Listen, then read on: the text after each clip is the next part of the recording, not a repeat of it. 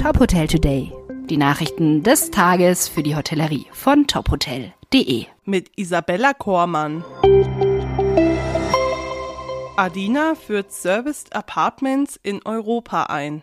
Die Marke aus Down Under setzt seine Expansion in Europa fort. Nach dem Start des Adina Hotels Vienna Belvedere im April 2021 folgt eine weitere Neueröffnung in Wien.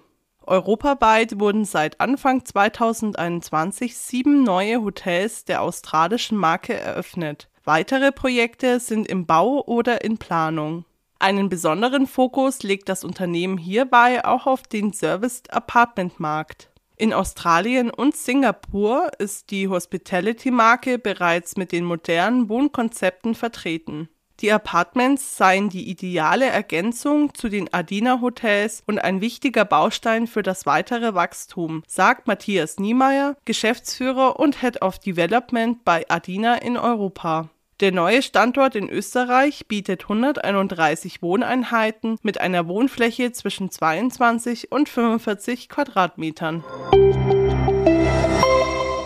Österreichische Privathotels sind online gut aufgestellt. Die österreichischen Hotels schneiden im Punkto Online-Marketing im repräsentativen Vorjahresvergleich sehr gut ab. So das Ergebnis der Analyse von Online Birds. Der sogenannte Hotel Digital Score macht die Performance von Hotels messbar.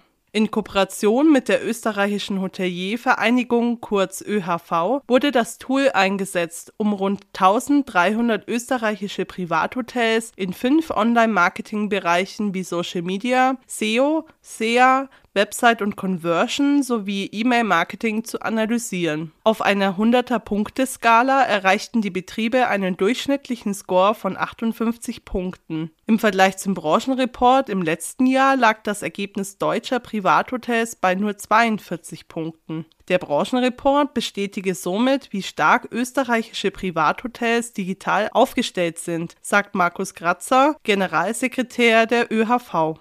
Das Ergebnis zeige den Erfolg der intensiven Arbeit der ÖHV im Rahmen ihrer Schulungsaktivitäten im Campus. Die Weiterbildung, Vernetzung mit Partnern und Beschäftigung mit digitalen Technologien sei ein wesentlicher Faktor für den Erfolg bei mehr Direktbuchungen.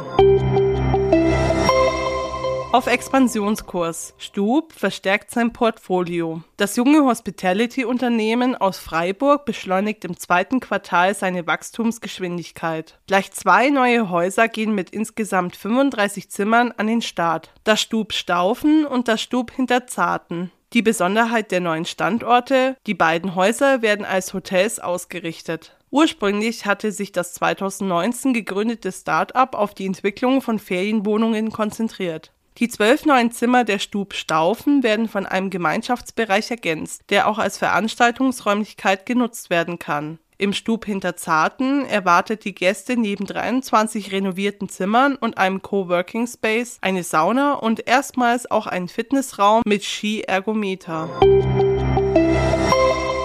Weitere Nachrichten rund um die Hotelbranche finden Sie immer unter tophotel.de. Folgen Sie uns außerdem gerne auf LinkedIn, Facebook, Instagram oder Twitter, um nichts mehr zu verpassen.